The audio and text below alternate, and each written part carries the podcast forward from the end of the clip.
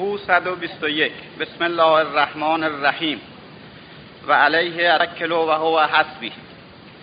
الحمد لله الذي نور قلوب اولیائه به لطائف انواره و جعل سرائر احبائه و بباطنهم کنوز اسراره و کشف عن قلوب اصفیائه. حجب اتاره و الصلاة و السلام علی سید الاولین و الاخرین محمد خاتم النبیین و علی اهل بیت الطاهرین. و بعد در این ایام هجران که در سوگ رحلت جانگداز مولانا المعظم والد سوری و معنوی حضرت آقای حاج سلطان حسین تابنده گنابادی رضا علی شاه قدس الله سره العزیز می سوزم و می سازم چون از مسئولیت خطیری که آن عالم ربانی و عارف سمدانی به موجب نصر سریح به عهده این کمترین بندگان خدا فقیر الله علی تابنده محبوب علی شاه قفل الله له نهاده و معمور خدمت اخوان نعمت اللهی گنابادی فرموده نباید قافل باشم مکلفم. هر زمان که در ناصیه یکی از سالکان راه جلوه از جلوات حق را دیده و او را برای هدایت طالبان و تربیت سالکان مستعد تشخیص دادم برای تسهیل راه و اطلاع کلمه حقه آن برادر را به این خدمت مفتخر نمایم. لذا برادر مکرم ایمانی آقای حاج سید احمد شریعت قومی وفقه الله فرزند برومند شیخ جلیل القدر جناب آقای حاج سید محمد شریعت قومی ملقب درویش همت علی تابسرا که از طرف غریر و شرف پدر عزیز و بزرگوارم معزوم در اقامه جماعت فقرا و تجدید عهد ایمانی بودند و مدتی تحت نظر فقیر مشغول به ریاضت و مجاهده بوده و نیز سیر آفاق و انفس فرموده از این, تاریخ از این تاریخ مجازند که هر جا طالب صادقی را بیابند از کار معصوره قلبیه از بزرگان را طبق دستورات شفاهی داده شده تلقین و هدایت نمایند و ایشان را در طریقت مفتخر به لقب درویش فیضعلی نمودم. امیدوارم که از دریای بیکران و فیاض الهی فیضیاب بوده. فقرا نیز وجودشان را مقتنم شمرده و کسب فیض کنند البته ایشان نیز این خدمت را فوزی عظیم دانسته عین موهبت الهی شمارند و مقدم بر همه چیز دانند و بر عج و نیازمندی افسوده نسبت به همه به محبت و عطوفت رفتار کرده و مشایخ متقدم را بر خود مقدم دارم. این فقیر را نیز از دعای خیر فراموش نفرمایند وفقهم الله و ایای لما یحب و یرضا. فقیر علی تابنده محبوب علی شاه غفر الله له و جعل غد خیرا من امسه. به تاریخ عید سعید فطر 1413 مطابق چهارم فروردین 1372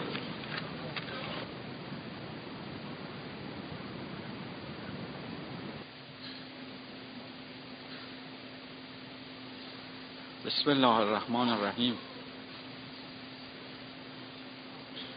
با توجه به اینکه در روز جمعه گذشته که تولد حضرت حجت عجل الله تعالی فرجه شریف امام دوازدهم ما بود و من سعادت این رو نداشتم که در این حسینیه در خدمت اخوان محترم باشم و در اصفهان بودم. ولی از اونجایی که هنوز مدت زمان زیادی از اون تاریخ نمیگذرد. لازم دانستم که ضمن تبریک این عید گذشته خدمت تمام شیعیان جهان و خصوصا هموطنان عزیز و بالاخص فقرای و حاضرین در مجلس در اون مورد در باره اون بزرگوار و مطالبی رو که ارتباط به اون به ایشون پیدا می‌کنه عرایزی رو خدمتتون ارز کنم. خلفای بنی عباس بعد از مقام ولایت عهدی امام رضا علیه السلام و محبوبیتی که اون بزرگوار در بین اخشار مختلف مردم پیدا کردند و نفوذی که پیدا کردند یه مقداری سلطنت خودشون رو در خطر دیدن حکومت خودشون رو متزلزل دیدن. لذا سر دشمنی رو با ائمه اطهار علیهم السلام باز کردند و اولین اثر دشمنی و اولین نشانه دشمنی که در این مورد مشهود است مسموم کردن حضرت رضا علیه السلام است. و بعد ائمه بعدی کما اینکه امام حسن عسکری علیه السلام امام یازدهم ما جز قوای لشکری بودند یعنی معتمد خلیفه ایشون رو وادار کرده بود که به قول معروف در سربازخانه ها باشند و جز قوای لشکری باشند و به نحوی از انها این بزرگوار رو تحت نظر داشتند و حتی معتمد سفارش کرده بود که در صدد باشید که اگر فرزندی فرزند ذکوری از حضرت به دنیا آمد او رو فورا از بین ببرید و اینها همه دلیل و نشانه بر این میشه که خلفا با ائمه اطهار علیهم السلام بنای دشمنی رو گذاشته تا اینکه در شب پانزدهم شعبان امام حسن عسکری علیه السلام شخصی رو به منزل خواهر خودشون به نام حکیم خاتون میفرستند و از او خواهش می‌کنند که شب رو به منزل ایشون بیاد. حکیم خاتون به اونجا میاد و امر رو اطاعت می‌کنه امر امام رو و سوال می‌کنه که من رو برای چه منظور احضار فرمودید؟ به اینجا حضرت میفرمایند که من امشب دارای فرزندی خواهم شد. و می‌خواهم که شما انگام تولد این طفل در منزل حضور داشته باشید و و در مورد وضع هم و در کارهای مربوط به اون کمک کنید و همیاری کنید و همکاری بکنید. حکیم خاتون امر رو پذیرفتن و اطاعت کردند و شب رو در اونجا اقامت کردند و بیدار موندن. حضرت هم بیدار بودند تا اینکه در نیمه های شب حکیم خاتون چون حضرت زن حره حره نداشتند تمام کنیزک بودند. حکیم خاتون در نیمه های شب رفت به حضور حضرت به خدمت امام شرفیاب شد و عرض کرد که من در هیچ یک از کنیزکان شما آثار هم نمی بینم و موردی نمی بینم که بیدار بمونیم و در اینجا من توقف کنم و اگر اجازه بفرمایید مرخص بشم. حضرت میفرمایند نه. تحمل کن. دیر نشده و شب هنوز ادامه داره. حکیم خاتون مجددا امر رو اطاعت می‌کنه تا نزدیکی های سهر نزدیکی های سهر وضع هم آثار هم رو آثار هم رو حکیم خاتون در یکی از کنیزک های حضرت مشاهده می‌کنه. که در همون شب از اون کنیزک حضرت حجت عجل الله تعالی فرجه شریف متولد میشن ولی همونطور که عرض کردم ایشون به دلیل دشمنی که خلفا داشتن در خفا زندگی می‌کردن و برای حفظ جانشون مجبور بودند که ایشون رو مخفی نگه دارند. و تولد ایشون در سال 255 هجری بود در سال 260 امام یکی از نزدیکان خودشون به نام ابوالادیان رو به مدائن فرستادند برای بردن امانات و مراسلاتی که بایستی به اونجا می بردن. و در جواب و موقع حرکت ابوالادیان به او میفرمایند که ابوالادیان تو برو به مدائن ولی وقتی که برمیگردی با مراسم سوگواری من مواجه خواهی شد. و وقتی به اینجا می‌رسی که من از دنیا رفتم. ابوالادیان که از خواص حضرت بود بسیار از این مسئله متأثر و ناراحت شد و تاب و توان خودش را از دست داد. ولی حضرت فرمودند که مشیت الهی چنین است و غیر از این نیست و تو بایستی در مقابل تحمل کنی تحمل کنی این قضیه رو و صبر و بردباری رو از دست ندی ابوالادیان وقتی که می‌بینه که امام مصمم چنین فرمایش رو میفرمایند تسلیم میشه در این مورد و فقط تنها سوالی که می‌کنه سوال می‌کنه عرض می‌کنه حضور امام که جانشین شما چه کسی خواهد بود؟ من جانشین شما رو چگونه بشناسم؟ امام میفرمایند که اون کسی که بر من نماز گذار و تقاضای امانات شیعیان را از تو کرد او جانشین من خواهد همینطور هم میشه. ابوالعدیان به مدائن میره. وقتی که از مدائن برمیگرده خانه امام رو سیاه پوش می‌بینه. به داخل منزل میره می‌بینه جنازه آماده نماز گذاردن وقتی که جنازه گذار جنازه رو گذاشتن برای نماز خوندن ابوالعدیان مترصد این بوده که ببینه چه کسی نماز بر حضرت می‌گذاره و کنجکاو در این مسئله بوده فقط به خاطر اینکه جانشین امام رو بشناسه. در این هنگام برادر حضرت به نام جعفر میاد در جلو میسته برای نماز گذاردن. ابوالعدیان بسیار ناراحت میشه از این مسئله. چرا؟ به دلیل اینکه جعفر فردی بوده که به فسق و فجور معروف بوده و ابوالعدیان تعجب می‌کنه که چطور امام چنین شخصی رو به جانشینی خودشون تعیین فرمودن. در این حالت تأسف و تأثر و ناراحتی و سردرگمی بوده که ناگهان می‌بینید چون قضیه شهادت امام حسن عسکری در سال 260 هجری اتفاق افتاد.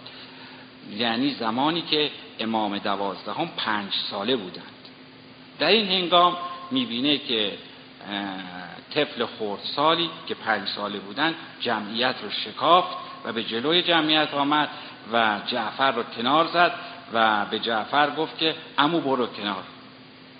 این تو نیستی که بر پدرم نماز باید بگذاری. این من هستم که باید بر پدرم نماز بگذارم. و این حق منه که باید نماز بگذارم که از همونجا جعفر به جعفر کذاب معروف شد. یعنی کذاب به معنی کسی که دروغ زیاد می‌گوید. امام در سن پنج سالگی بر پدر بزرگوارشون نماز گذاردن و به محض اینکه نماز تمام شد رو به ابوالادیان کردند او رو احضار کردند و به خلوت بردن و در خلوت امانات مسلمین و شیعیان رو که نزد پدر بزرگوارشون بود و به ایشون و به ابوالادیان امام سپرده بودند تقاضا کردند یعنی ام فرمودند که امانات رو به من بدید در اینجا برای ابوالادیان مسلم شد که جانشین فرزند پنج ساله امام. چون تمام نشانه هایی که حضرت قبل از سفر ابوالادیان به مدائن داده بودند تمام اینها رو مشاهده کرد که در این طفل خردسال وجود دارد. ولی مجدد حضرت به مخفیگاه خودشون رفتن و برای حفظ جان خودشون در انظار ظاهر نمی شدن و در خفا بودن. تا سال 329 در این مدت برای رتق و فتق امور شیعیان رابط وجود داشت بین شیعیان و امام. کسانی بودند که رابط بودند بین امام و شیعیان و پیغام می آوردن یا اگر نامه ای بود به امام می رساندن و اگر جوابی بود جواب رو می گرفتند و متقابلا به شخص مربوطه می رسند که اینها چهار نفر بودند که نفر آخران ها علی ابن محمد سمری بود. که هر یک از اینها قبل از فوت خودش جانشینی برای خودش تعیین می‌کرد با موافقت امام. شخصی رو تعیین می‌کرد برای اجرای معمولیت با موافقت خود امام. نفر چهارم که علی ابن محمد سمری بود وقتی که وظیفه خودش را انجام می‌داد در آخرین روزهای حیات که حضرت احساس کردند که او مشرف به موت هست به او فرمودند که تو برای خود جانشینی تعیین نکن. چون تا به حال من ما در غیبت صغرا بودیم. غیبت صغرا یعنی غیبت کوتاه. و از این تاریخ یعنی از سال 329 غیبت کبرا شروع خواهد شد. و در غیبت کبرا کسی دسترسی به ما نخواهد داشت. و کسی و هر کس که بگوید که ما رو رویت کرده و دیده حرف درستی نزده.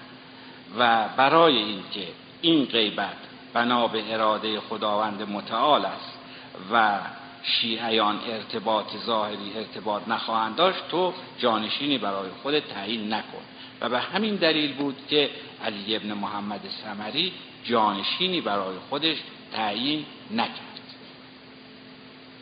و اما ضمن این که این مختصر را عرض کردم به خاطر اینکه تاریخچه کوتاهی از زندگی امام دوازدهم عجل الله تعالی فرجه و شریف که ما به ولایت بزرگوار افتخار می‌کنیم عرض کرده باشم نیت دیگری از این بزم داشتم و اون مسئله بود که حالا عرض می‌کنم. مطلب دیگر این که با کمال تأسف یک مطلبی که نسبت داده میشه به بعضی وقتا که به هیچ وجه نه جنبه تاریخی داره نه امکانش وجود داره از نظر تاریخی و نه مشاهده شده. این مسئله هشت امامی بودن. حالا هفت امامی یک صحبتی ولی مسئله هشت امامی اصلا در تاریخ تشیع و در تاریخ اسلام نمی‌تواند وجود داشته باشه. یعنی کسی که امام هشتم رو قبول داشت طبعا تا آخر قبول داره. یعنی کسی که امام هشتم رو به امامت قبول کرد تا امام دوازدهم مرتب همه را قبول داره. و این شبهه و این سوء تفاهم که ایجاد شده به این دلیل بوده که دلیلش رو عرض می‌کنم.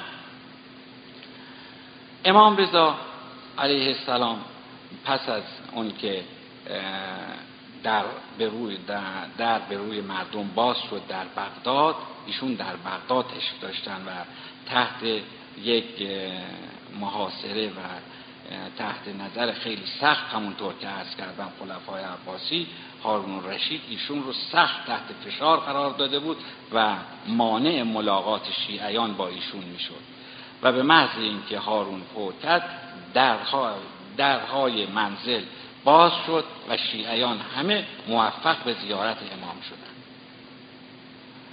و در یکی از این ملاقات ها که حجوم شیعیان بیش از حد بود دربان حضرت که معروف کرخی بود به علت خوردن در به پهلو و سینه او سینه او شکست استخوانهای او شکست و دچار شکستگی استخوانهای قفسه سینه شد و مجبور شد که همراه حضرت به مرد که خراسان فعلی باشه نرود. چون معمون دعوت کرده بود از حضرت که برای پذیرش مقام ولایت عهدی ایشون به خراسان تشریف ببرد معروف کرخی مجاز بود از طرف حضرت. مجاز در امر دستگیری و ارشاد. معروف مجاز بود ولی همونطور که عرض کردم در بغداد وقتی که در به پهلوی او و به سینه او اصابت کرد این صدمه و این فشار باعث شد که مرگ او اتفاق بیفته و این منجر به فوت او شد. ولی معروف در زمانی که شیخ المشایخ بود که ما می‌گوییم شیخ المشایخ اول سریع سقطی رو تربیت کرد. سریع به معنی شخص درست و سالم درستکار امانتدار سقطی هم سقط فروش همینی که ما الان میدیم او سریع سقطی رو تربیت کرد. ولی در زمان امام هشتم از دنیا رفت. امام بعد از فوت معروف اجازه سریع سقطی رو تأیید فرمودن. یعنی او رو مجاز فرمودن که در امر ارشاد و معمولیتی که داره معمولیتی که معروف داشت سریع سقطی معمولیت خودش رو ادامه بده. که سریع این معمولیت رو ادامه داد و تا اینکه زمان فوتش این معمولیت رو او تربیت کرد جنید بغدادی رو.